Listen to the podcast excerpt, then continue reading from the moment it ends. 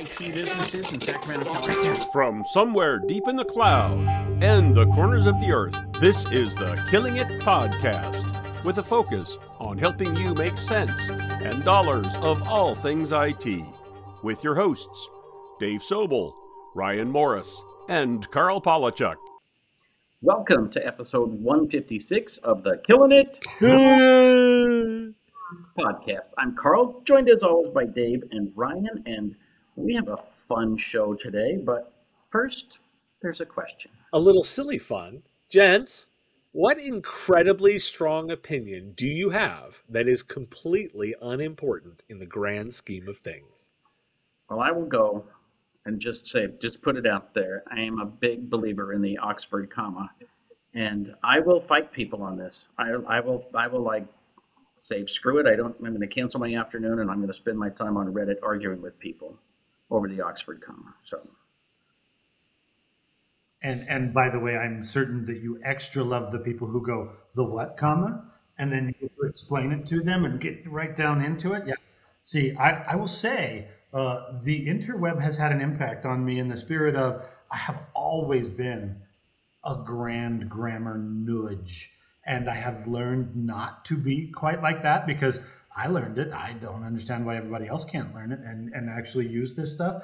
I've had to surrender that opinion because I realize it doesn't get me invited to a lot of cocktail parties, right? So the one that I stick to, though, the one that I absolutely positively stick to is that when I was a child, I used to eat, like, you've got 6 different foods on your plate for the family dinner. I would eat one, then I would eat the next one, and I would eat the next one.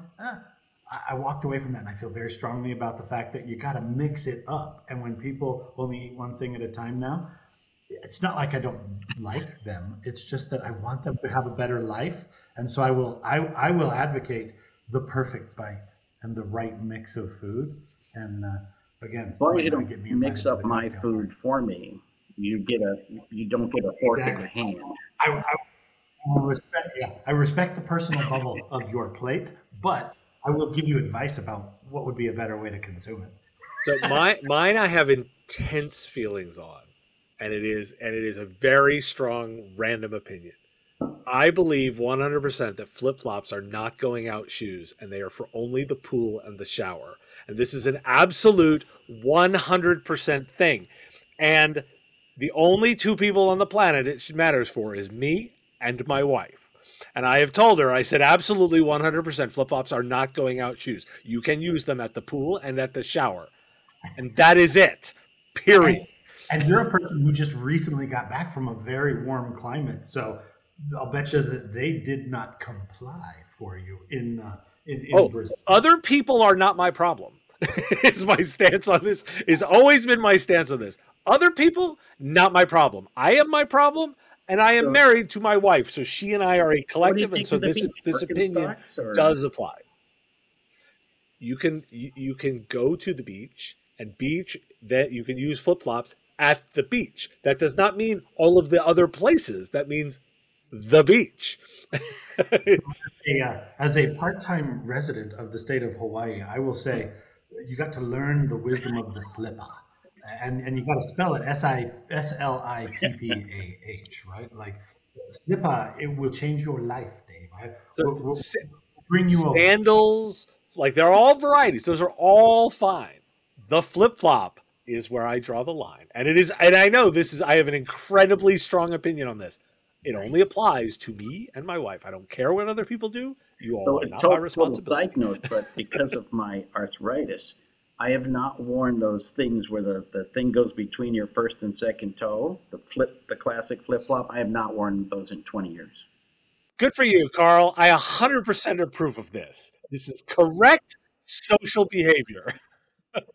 Dave, I offline we'll have to have a deeper conversation. Is it the looking at other people's feet? Is it other people looking at your feet? Is it the exposure?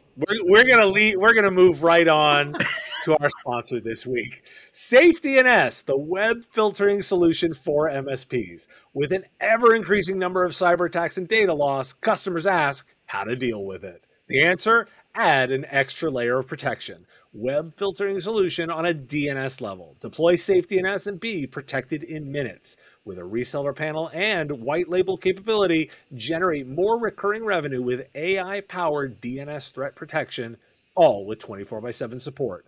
Want to learn more? Visit them at safedns.com. Excellent. Well, so we didn't intentionally create a theme this week, but we have a sort of a minor theme in We Told You So. And it starts with a couple of years ago, we talked about public databases and how useful they could be, publicly available databases, and how people are able to do pretty much anything they want with these.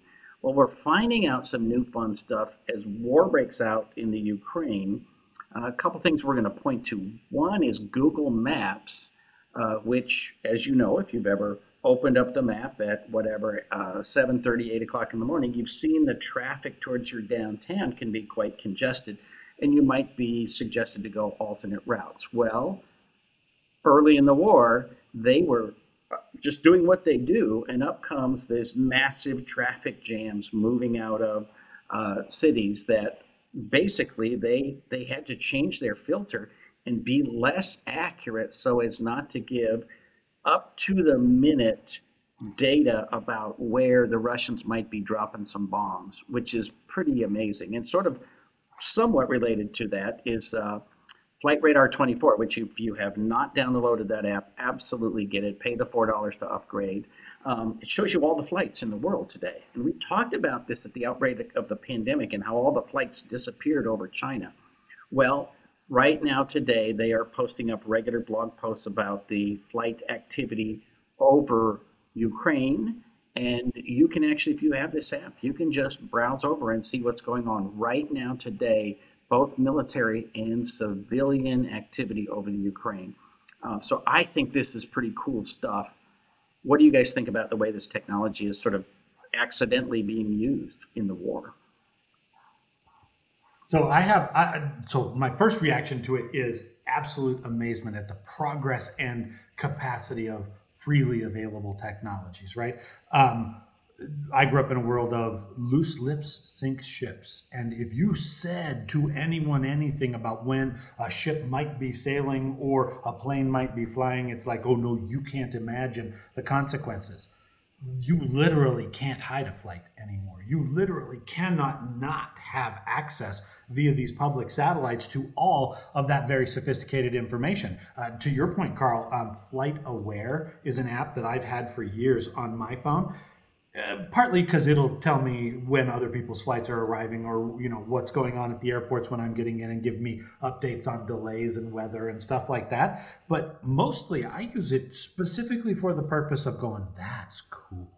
Like looking at a million flights in the country and zooming into an airport and seeing what the flight patterns are like. And I get a perverse amount of pleasure out of watching Dallas or Chicago when there's a storm coming up and seeing all of those lines that are converging on the city go into the curlicue patterns, and you go, oh, that sucks. I've been on that plane circling outside of Chicago a million times, right?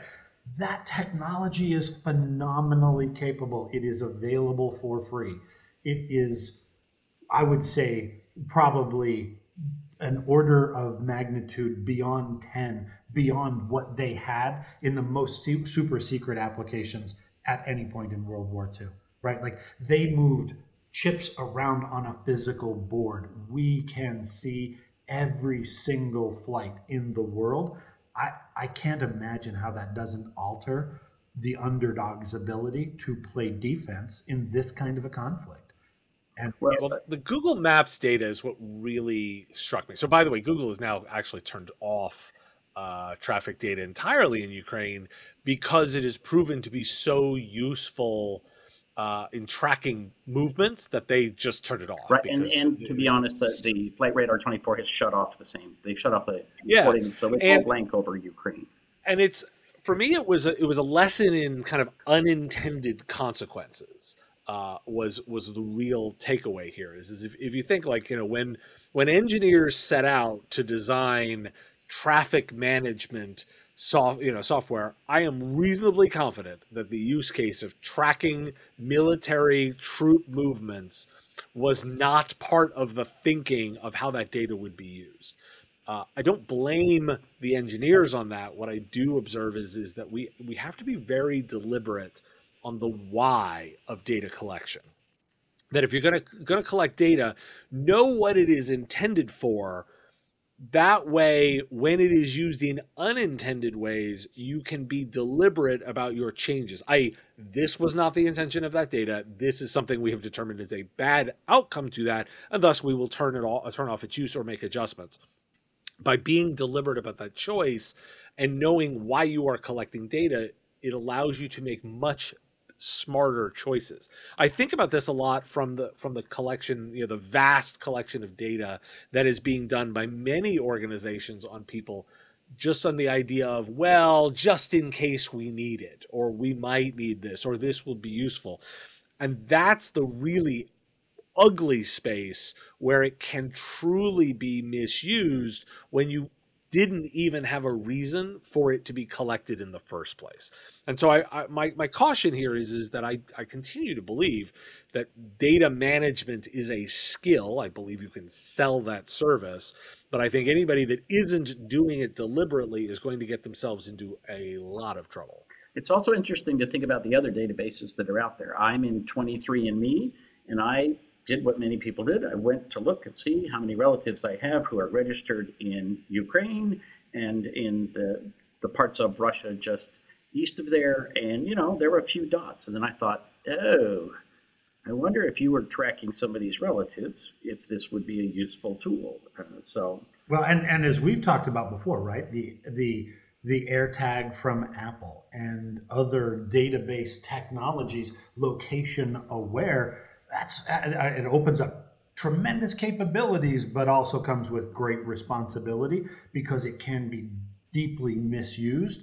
And as purveyors of technology, right, those of us who live in the world of doing technology for a living, stop and consider, are you bringing things to market that are benign and entirely innocent, or can they be used incorrectly? And then figure out your privacy profiles accordingly, right? So, tremendous application of public technology. Our second topic, guys, I want to jump over to another I told you so, and I remember vividly our conversation on the topic of deepfake technology. So you guys, if you flash back with me, a couple of years ago, we had a story about how Nvidia and then others were applying AI technology to recognize faces and then be able to, A, produce pictures of faces that don't exist and they looked entirely realistic, and then be able to take a picture of somebody else's face and map it onto mine while I talk, and then it looks and sounds as though that person is saying and doing things. Okay, we talked about that, and I believe our general consensus was, wow, that could be dangerous and bad and could lead us into a world where you cannot trust your lion eyes even in a legal evidentiary sense. So the update on this story, and the one that we're going to link to in the show notes, I would highly encourage people to go and track this information down. According to the latest research, you and I and other audience members report that we actually trust the deepfake faces more than we trust video of real faces. It speaks a little bit to how orderly and proportional and symmetrical all of the images appear, and it doesn't have facial tics, right? Like those things where if I lie, my eye goes and people go, I can tell you're bluffing, right? There are none of those in the deepfake technology, and so as a result, the general public thinks that they are more trustworthy. Now, congratulations, guys, with deepfake technology. You've made important advancements in your technology. From a societal point of view, what do you guys think about these implications? Well, it's such a frightening possibility that we can create faces that have bridged the uncanny valley, that people, even with training, they did some testing to see if you could actually train people to detect them, and it only slightly improved their ability to recognize the fakes. And we trust them more. It's like, oh, wow, these are all the scary things all at once. I've been tracking some initiatives by Adobe and several others who are looking at technology for imprinting and tracking the creation of legit so that you can actually understand the editing process of a video and trace it back to its origin. It's in the early standard stage and they're still working it out, but that's the, for me, that's the, well, that's the solution, right? Is that we need a way of knowing, of legitimizing and tracing data, because clearly just trusting humans isn't going to be good enough. Not only is it not good enough, it's actually the opposite of what we want it to be. It is not a trainable skill and our instincts are wrong. So that's bad. And I would add just a little bit of extra scientific knowledge on top of this. If you haven't read the book, Thinking Fast and Slow by Daniel Kahneman, he's got this amazing analysis of how our brain works. That first, if you see a visual image, it's super powerful, and your inner super fast brain takes an image, and then if I say that's fake, but the image already had brought a message with it. That message is there, and you can't get it out of your brain. You literally cannot get it out of your brain. You have to train yourself that, oh no, that's fake. I have to move beyond that. This is why memes are so powerful, because even if they're spreading completely fake news, they make the impression. They have the effect that they want to have. So this is a layer of, oh my God, on top of that, right? Because it means that they can fabricate something that we all know. We know it's not real, and we'll believe it anyway. Well, and see, that's where you're going to, Carl. It's the technology has exceeded the human capacity to distinguish real from fake. And I think if we don't begin to impose a restriction that says you can only do this, you can only publish those things if it comes with a watermark, right? Like as in the world of stock photography, a digital mark across the face that says this is not a real human. I'm kind of getting to that point. I don't know if you guys remember, several years ago, there was a show called Lie to Me on television. It was on Fox as the network. It was Tim Roth is the actor, and he was a police investigator who he possessed a phenomenal skill for reading facial muscle tics and being able to discern the subconscious, the nonverbal communication messages. And then that was the basis of a drama series. I found it phenomenally entertaining, and only for the purposes of, man, can you imagine if you had that ability to recognize instantaneously who's doing what and who's telling the truth? Man, that'd give you such a leg up in the world of communication. We now live in the opposite end of that spectrum. It ain't funny anymore, because now the machines can defeat anyone with that. And as you know, the article, in the spirit of happy day, I hope everybody's having a good afternoon. What they're saying is this technology is already beyond us, and we don't know if we're going to be able to put the genie back in the bottle. Now, I really hope that people in the Star Wars movie universe do not start bringing back Princess Leia again, because I would fight a person over that stuff, but that is where we're headed. If you're doing it for purely entertainment purposes, congratulations. But if you are doing it for anything other than that, including posting stupid shit on social media, watermark. That's the only thing I can think that can help us. I don't think that would be enforceable. I'm just sorry to tell you that. Well, so, I mean, it's back to the concerns that we had before, now amplified even more. Think about the breakdown of the use of video in a legal context if it cannot be trusted. And that's where, I mean, we are at the precipice of that. Imagine the first time someone is uses the deep fake argument as a legal defense, and it cannot be, the video cannot be proven. And there will be a moment of that. It will be a moment where there begins to be a breakdown in it without some of the standards of something like Adobe is looking at, unless it can be enforced and rolled out in time in order to do that digital watermarking. And that's the piece that just is, we're in that zone between when things are not well defined, and that can be a very, very scary place to be. And both the good news and the bad news is we're early in the process, right? So right. This technology will be better, and the technology for discerning what's real and what's not will also get better. And there will be somebody who literally is just graduating from elementary school today, who will be the master of this technology. And we will all be the victims of the tyrants of the world who have always said things like, who are you going to believe, me or your lying eyes? That's going to become much more common because I saw it on video, that has to be true. But you know who I am. The cult of personality will trump the actual world of reality. And I think that gets us into kind of, unfortunately, what caused our first story.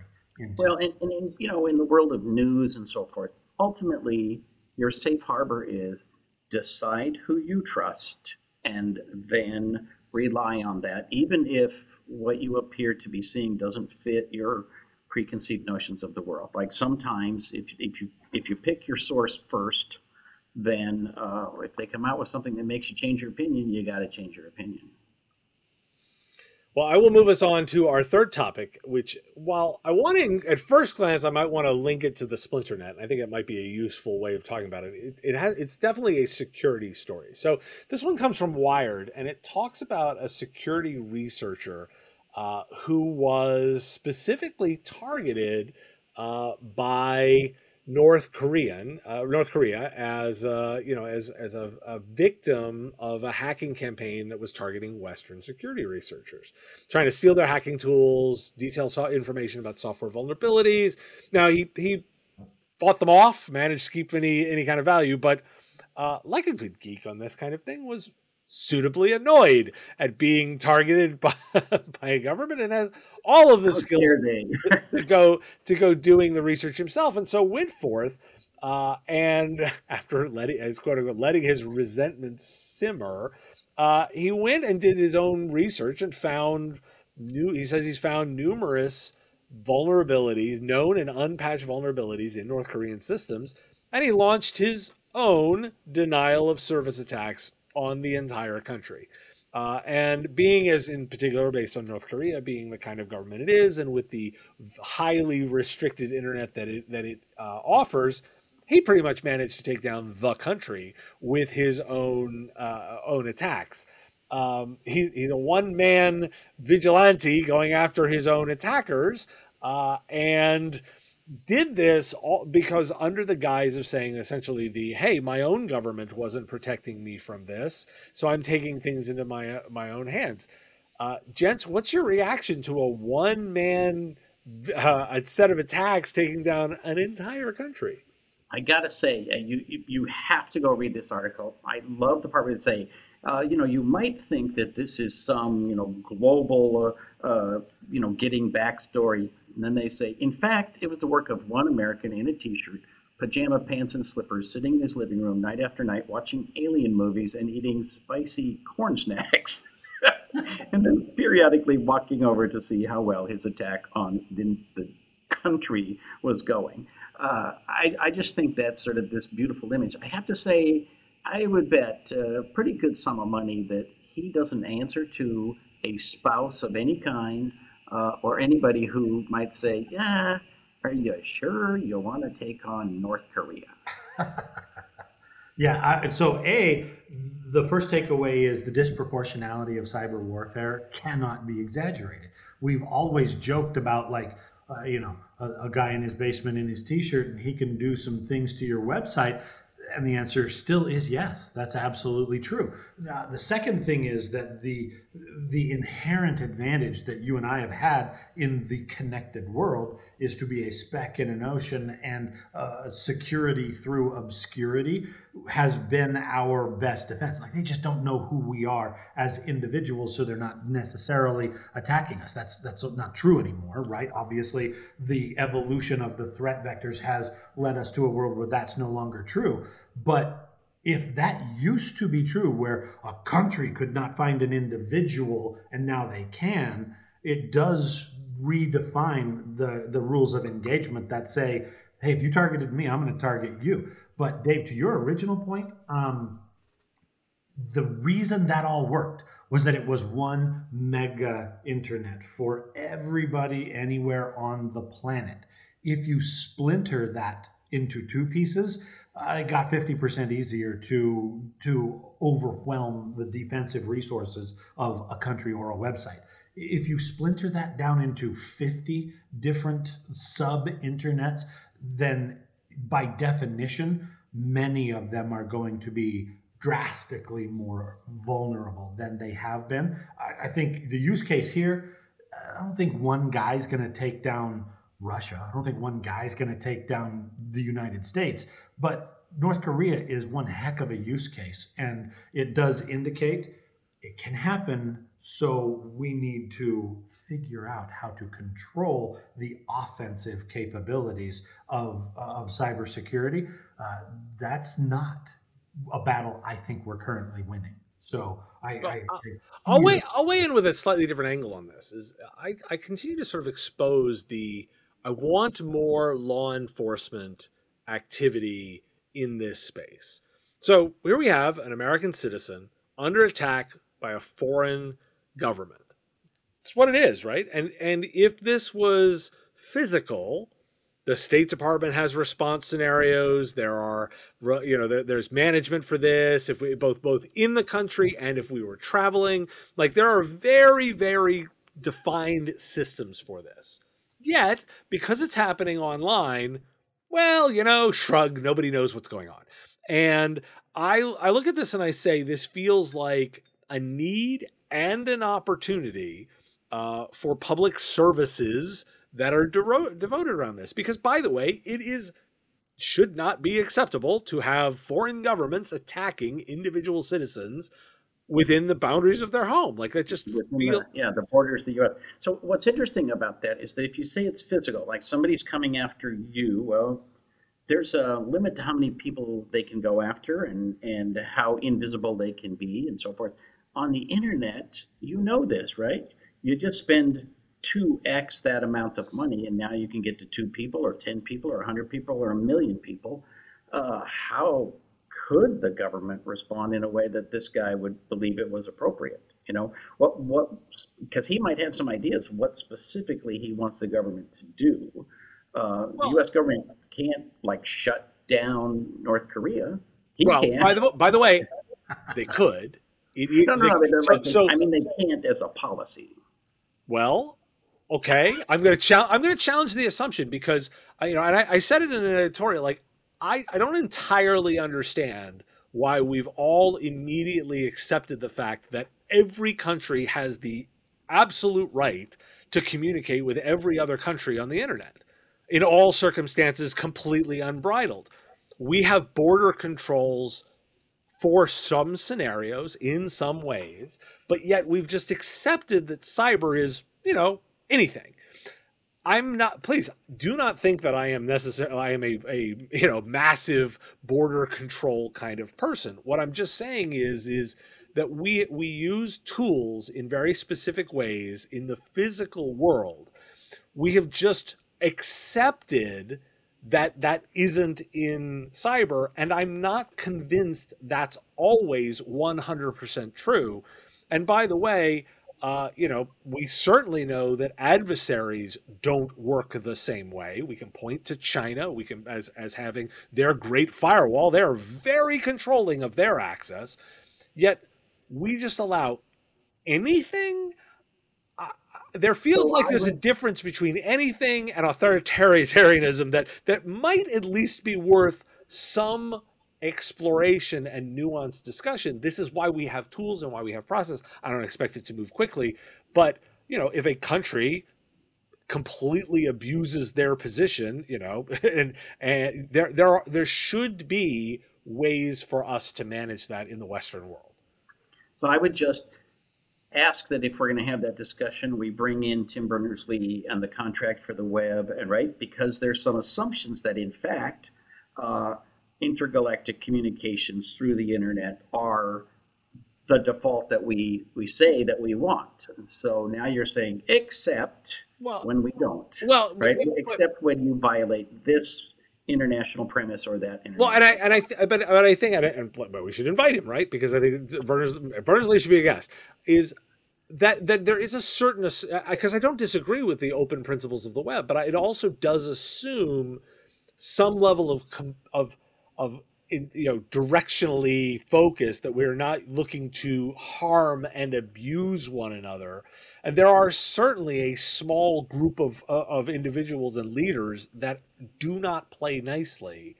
And, and you have to have some level of it. I mean, I look and say, if we always had, if we'd added identity from the beginning to the internet, we'd be having a very different conversation about that. We can have a very, very open internet, yet also have identity. Like, the two can be linked together. And this is my, that's my statement of, like, there is nuance here in the middle. Yep. And that's the problem. It is out of the bag. The genie is out of the bottle. And so the question is, can you go back and reimpose the structure of identity? If not, can you impose rules of the road? I think it's a worthy, objective, and it's worth getting countries together to come to some kludge of a negotiated settlement of what we believe the basic rights and responsibilities are. I think it absolutely begins with the Contract for the Web. I mean, literally, having read that thing intimately, that's exactly where we begin. And if you could just put some legal teeth into those expectations, we would solve many of our problems. And so we finish with the question of the day: can we put the genie back in the bottle? Tune in next time while we answer this question. For now, this has been episode 156 of the Killing It, Killing It podcast. Thanks for tuning in to the Killing It podcast. Please share with your friends and tell everyone to subscribe on iTunes, Stitcher, and all the podcast places. Join us next week and help us keep killing it in the technology business.